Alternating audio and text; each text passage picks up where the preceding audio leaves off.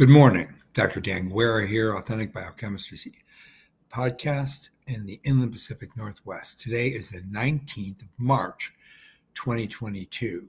We've been talking about dementia, type 2 diabetes, and white matter degradation, specifically sphingomyelinase mediated fatty acid production and then utilization in ketogenesis for neuronal bioenergetics and how that balance of the degradation of white matter, that is turnover of the sphingomyelin, and the increasing um, lack of production of myelin from astrocytes leads to an imbalance later in life that can lead to dementia.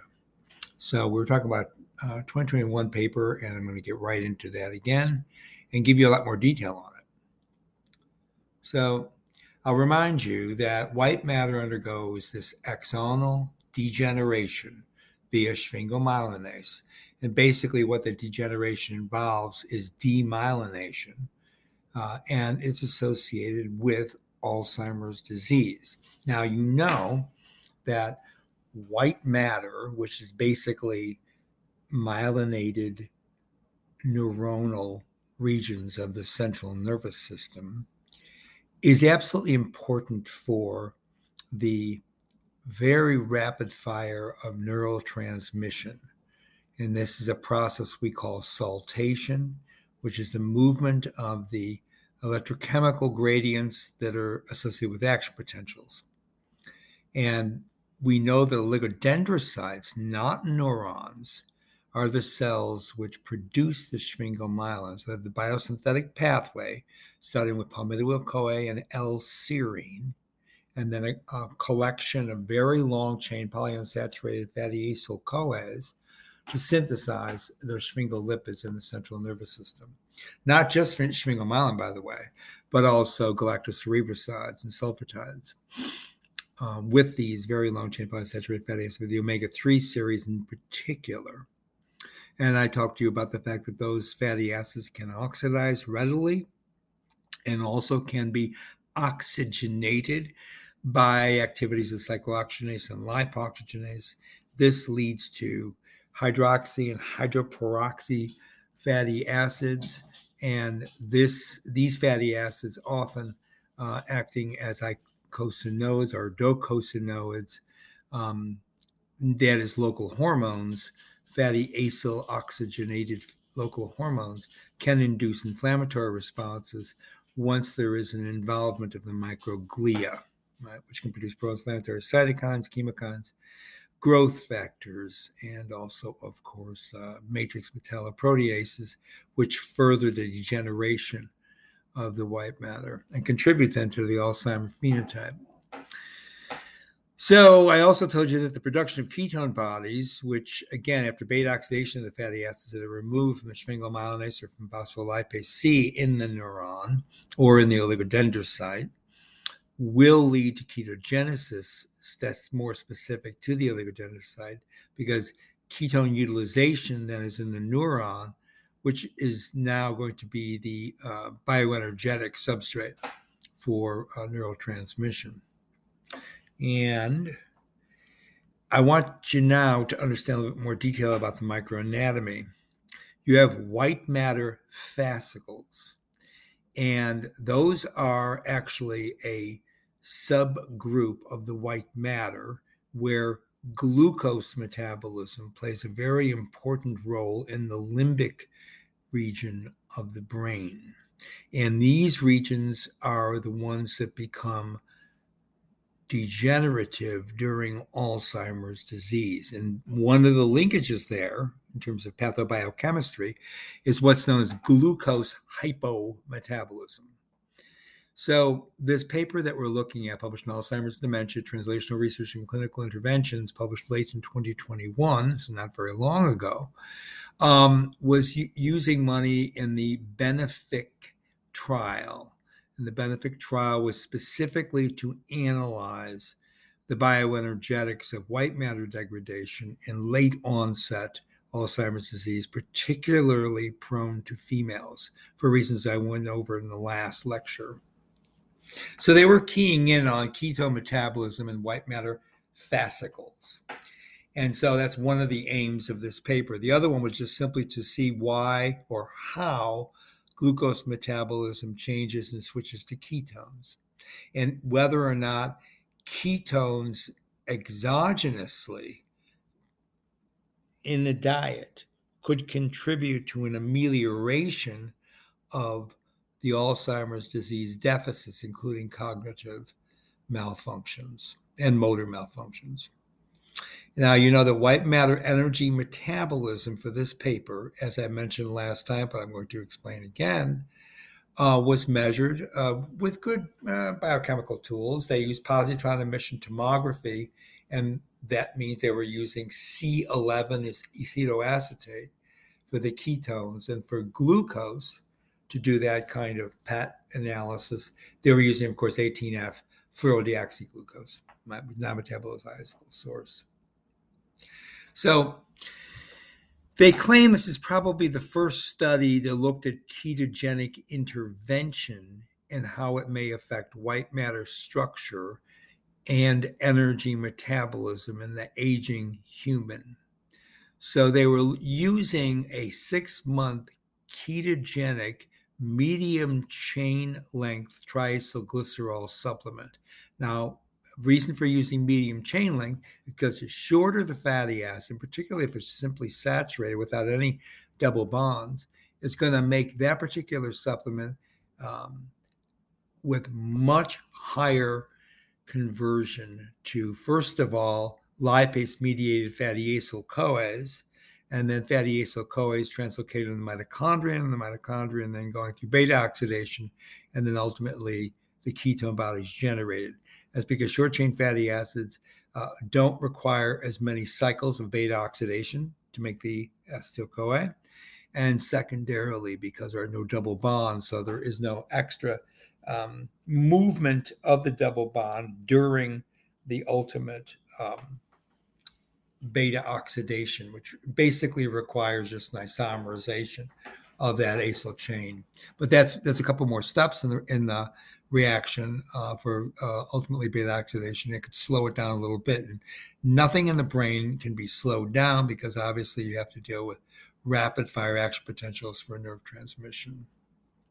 So they gave this supplement and they were asking whether or not that would improve the white matter uh, component, meaning it would decrease the amount of degeneration of sphingomyelin.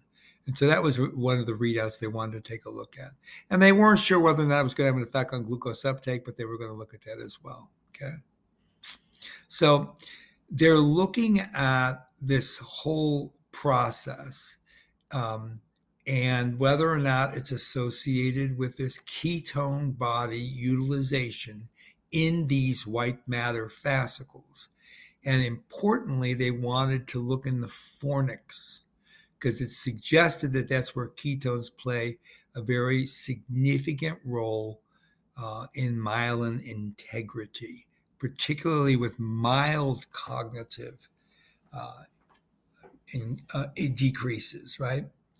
So, what is the fornix? I want to explain to you what that is. So, the fornix is a um, C shaped bundle of white matter that is found in the mesial aspect of the cerebral hemispheres. It's below, directly below the corpus callosum. So the fornix is kind of like that structure of the limbic system that is the largest single pathway of the hippocampus. And it connects to all those other subcortical structures, of course. Uh, and this is the way the network is set up with the, the neural system, right? From the limbic system to the cortical regions. So the fornix actually originates from the hippocampal uh, structure, and that's in the mesial temporal lobe. And it stretches longitudinally into the diencephalon and then the basal forebrain. And that forms what looks like an arch over the thalamus. Okay. So it's all part of the limbic system, the fornix is, and it's associated in terms of that the, that particular nucleus of the brain is is found to be associated with processing cognition because of its linkage to the cortex, cortical region, prefrontal cortex, but also also memory consolidation. So that is a sleep index association. And of course, because it's linked in the limbic system to affect, and that means emotions and things like sexual responses. Okay. So, what are the key factors about the fornix before we move on with the paper? First of all, the parts of the fornix that you may hear about, anatomical regions, are the alveus, the fimbria, the crura, and of course the body of the fornix. And you also have columns of the fornix. This is the fine structure of that particular uh, central nervous system nucleus. The connections that the fornix has, I've already mentioned, is hippocampus to the mammillary bodies of the hypothalamus. Okay. And the mammillary bodies are anterior nuclei of the thalamus. Most of you probably know that if you've had neuroanatomy. And the hippocampus, of course, uh, to the septal nuclei and the nucleus accumbens. Okay. And again, functions of the fornix, cognition, memory, emotions. So now back to the paper. In mild, mild um, cognitive deficiencies, you get increased fiber density of the white matter. And that's specific to the posterior cingulum, which also tends to demonstrate a declining glucose utilization. Okay. So, with the ketogenic medium chain triacylglycerol diet, ketone uptake actually showed an increase over six months in those fascicles. Okay. And the fornix had the highest increase in mean ketone uptake post intervention of the diet, which may be in part linked to its lower ketone and glucose uptake at baseline, because there's a very low uh, both glucose and ketone uptake because it's the fornix, it's not the other region of the brain that we normally talk about here um, for uh, the Alzheimer's involvement. So the increase in ketone availability, of course, because of the diet to the fornix can potentially be beneficial because it suggests that you can get a limitation of the early decline of the white matter structural integrity of those fascicles, uh, and particularly of the fornix during aging. And in fact, there was a 2.5 fold increase in ketone uptake that was also found in cortical regions, but that was not significantly different from that same increase in uptake that you found in the white matter. So clearly, if you look at mild cognitive impairment and white matter, it appears that consuming ketones will maintain that structural integrity. Okay, so that's one of the take home message already from the paper that I want you to get. So let's do a little bit of discussion about cognition and, and uh, neurotransmission.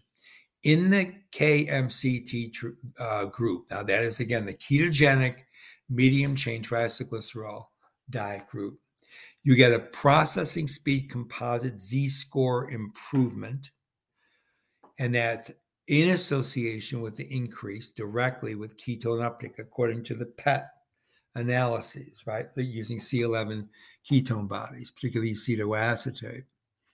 And this was found in all the individual white matter fascicles as well as in the bulk white matter as a whole. Now, what that means is that information processing, when you look at the composite Z score, okay, it suggests that information processing is probably linked, and this is not uh, surprising or heretical either, to the global structural connectivity that occurs in mild co- cognitive impairment. And it's not necessary to be associated with specific fascicles. Okay, just the whole bulk white matter fascicular subnuclear domains, right? So, for specific cognitive tests, the strongest association with increased ketone in the diet, that remember the K uh, MCT group, was for the motor speed task and also something called trail making test. And there was nearly a pure measurement of processing speed. That means neurotransmission uh, at the subcortical and at the limbic level. So, a degeneration of myelin lipids does associate with aging. I already went through with you how that occurs and while it's why it's probably protective to the central nervous system. And it's been proposed that, again, that demyelination provides fatty acids and then ultimately ketones, uh, which end up as ener- bioenergetics for the neurons. again, that's that's a paper we talked about way back in 2015, where I where I got into this whole corpus of literature. So the processing speed of the central nervous system is directly linked to myelin integrity. We know that's why there are myelinated axons. And we know that that has to do with smooth conduction of the action potential. And we also know that that conduction is proportional to the thickness of the myelin sheath. The thicker the sphingomyelin sheath, the better the conductance, because that's what the that's what the myelin sheath's there for. It's an insulator to electrical conductivity. Maintains a higher level of conductivity and less stray electron voltage uh, moving out of that neuronal axis, right? Out of that axonal region.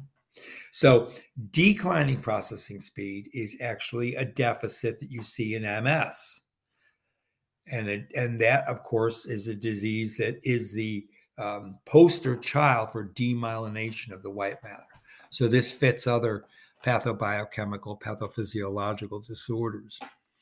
So, the improved processing speed scores might be a consequence of the increased myelin density because of the ketogenic intervention. So, again, you're taking in ketones in the diet that could spare the demyelination, the sphingomyelinase mediated free fatty acid, then fatty acyl CoA synthesis, and ultimate utilization in beta oxidation and ketogenesis, because you're providing now that product. So there would need to be shown a mechanism of how sphingomyelinase activity was diminished. And that this paper didn't do that. This paper did not get into the details how the ketone bodies have a direct effect on the activity of either acidic or neutral sphingomyelinase. We would need to do that to be able to actually show the correlation that they are sort of uh, hand waving suggesting here. Okay.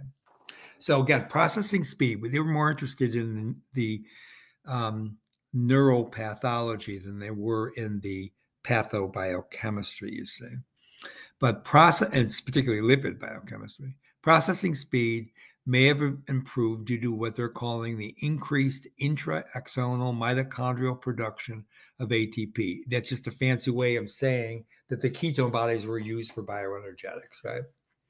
And all right, well, that could be, right? And what they're saying is that we know that the brain does use ketone bodies. And so this whole trial, this Benefic trial, um, seemed to be positive, right? Remember, this is actually uh, a, a, government study to see whether or not just giving ketones, uh, ketone bodies, these medium chain triacylglycerol derived ketone bodies, because that's what's going to come from. You're not actually taking in ketones, you're taking in a medium chain triacylglycerol in a so called ketogenic diet. And they're saying that this may be ameliorative for uh, late onset um, Alzheimer's disease. Okay, so again, you need to you need to take this sort of with a with a grain of salt because we still don't know. We still don't know what the mechanism is. We do know that it, this fits a pattern of understanding of the biochemistry, right? That's all I'm saying at this particular point. Now, in contrast, because you may well want to know, and of course you must know, because you're listening to research uh, papers being described here in authentic biochemistry. When you take a look at the KMCT group, what does it look like in the placebo group? And it looks like there's almost an inverse association found between the white matter ketone uptake and processing speed between the placebo and the non-placebo, okay, the KMCTs. In fact, there was a slower processing speed in the placebo group, and they're saying it's attributable to disease progression over that six months. Okay. Indeed, they tell you that white matter pathology in the mild uh, cognitive impairment, the MCI, was associated directly with impaired processing speeds. Okay, so there's nothing heretical there either. They also tell us that there's no significant association between the ketone uptake by the fornix with memory. But they say there was a strong correlation with the processing speed. Now they keep on reminding you of that, right? And they also talk about the microstructure of the uh, fornix, and they're saying that maybe the fornix doesn't really involve the memory component of that um, sub CNS nucle- nucleus that is associated with the processing speed, the myelination of those axons, and then the memory coefficient to the prefrontal cortex. Okay, again, that's hand waving because they're not measuring all of that. All they're saying is that processing speed is not necessarily uh, anatomically or physiologically linked with memory in older adults. And they're arguing that this is already sort of suggested in epileptics. Okay. I didn't review those papers, but I'll take their word for it that they find that the fornix doesn't seem to be involved with memory in epileptics. And yet, processing speed is. Okay. So that's an indirect way of trying to make that argument. They tell you the six month KMCT supplement had no significant effect on the overall structure of white matter. Okay, that's kind of interesting. It means that it didn't actually decrease or increase the thickness, although they're claiming that in those fascicles of the white matter, which are nevertheless linked with the fornix, that they are finding a more steady, a, a, more consistent thickness. Okay. So it's kind of interesting they weren't able to find any uh, ultrastructural changes in the white matter. This is one year after. Well, with, uh, they did six months of the feeding, and then one year out, they didn't see any real effect on white matter. But they show that as opposed to other fascicles, the fiber density of a particular region known as the posterior cingulum did increase in thickness or mass. Okay, so a very specific region there. And they say that supports something in neuroscience we call network failure. And that's a theory which suggests that prodromal phase of Alzheimer's disease and other neurodegenerative disease, I might add, that the posterior default mode network, and that's essentially a key processing nucleus, starts compensating for the declining function of other brain networks. And so it becomes overloaded and it starts to shift this processing load uh, bearing to other networks. And that results in an increased connectivity between the posterior default mode network and other hubs. So they're saying there's some division of labor here. And that might be why you don't see direct effects of ketone bodies on the overall white matter mass, okay? Because you're getting a distribution of labor, uh, of, of uh, of labor associated with neural trafficking, right? Action potential trafficking because of this theory of network failure response. So that other networks then are tuned up when the networks that are uh, uh, associated with them and maybe nationally starting to degenerate uh, are compensated for by switching to other networks. Okay.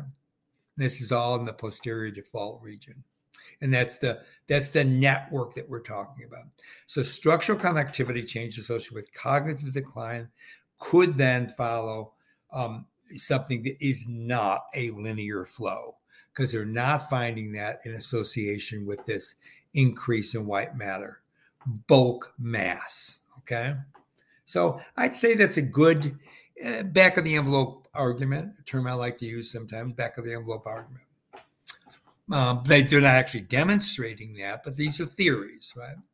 But they do show that there was a decline in glucose uptake over the six month period, specifically in that posterior cingulate of the cingulum in both groups. Now, that's interesting. Now, in the KMCT group, the increase of ketone uptake and the decrease of glucose uptake and that one particular fascicular layer were not actually significantly correlated. So it could be the disease progression over six months maybe isn't linked to glucose uptake, at least in the posterior cingulate segment of the cingulum. Okay, so this is sort of a counter argument that causes some problems to the theory because the argument is that as glucose levels decrease because of poor signaling through the IGF 1, which happens during aging because of the lack of gene expression associated with epigenetic modifications and the telomerase decreasing uh, activity, and therefore telomere shortening, and therefore alterations in gene expression, both at the canonical um, neurodegenerative level, but also at the canonical epigenetic level. That you don't see what you, they were hoping to find, probably, was that glucose sparing was occurring here um, because of the utilization of the ketone bodies. And I don't know that they would necessarily have to make that argument because, again, these are exogenously labeled, C- C11 labeled fatty acids converting to ketone bodies. And they're looking at the deoxy, uh, FDoxyglucose levels, right? The cellular PET scanning. And so it doesn't necessarily mean that these exogenously uh, organized carbon sources are going to function the same way as endogenous, right? because you're taking in exogenous triacylglycerol. Now, my argument would be, well, what happens to regular triacylglycerol levels, right? Because those ones you're not measuring. And I think that that's an important thing to ask. So, one more thing posterior cingulate segment of the cingulum had the highest glucose uptake at baseline.